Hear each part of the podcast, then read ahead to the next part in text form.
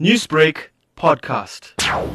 Ordinarily, teachers, together with the school managers, go back just two days before learners do uh, at the beginning of the academic year.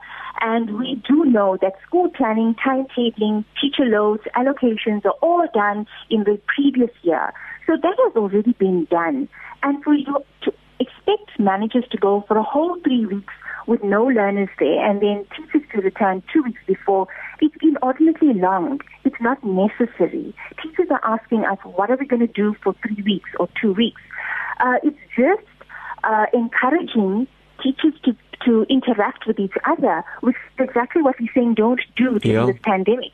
Part of this reason and role of these managers and teachers is to go back and see, you know, which teacher has COVID 19, who has passed away, you know, to do that kind of work, you know, almost an inventory of, uh, of, of left. Look, it, you don't have to be on the plant to do that.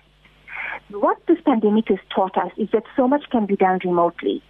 So much can be done from sitting in the safety of your homes. And really, principals already know what's happening with their staff. You cannot say to me that no principal knows if any of his staff member has passed away at this point.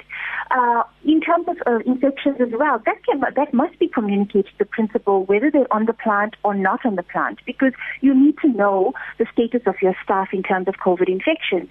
So don't have to be in the school to get that information to do an inventory or an audit of your staff. You already know it with technology. We so we are so on the minute with news. A WhatsApp would just tell you, you know, a phone call would just tell you, and that information can be fed into the department system at uh, presently in current present time to get your substitutes to ready the school for timetabling if in the unfortunate uh, situation you have to replace, uh, you know, staff that have passed on. But on the 15th and the build up to it, what is your advice then to parents?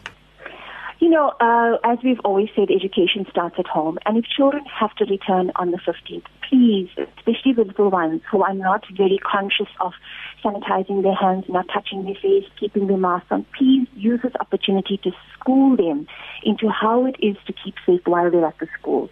That's the best that the parents can do. And if, and if comes the 15th and they're not comfortable with keeping their children to school, communicate with the school what their concerns are because schools will have the opportunity to send work home or to go through online uh, lessons as well.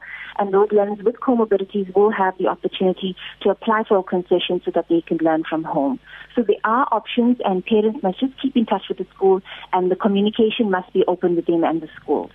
Newsbreak, Lotus FM, powered by SABC News.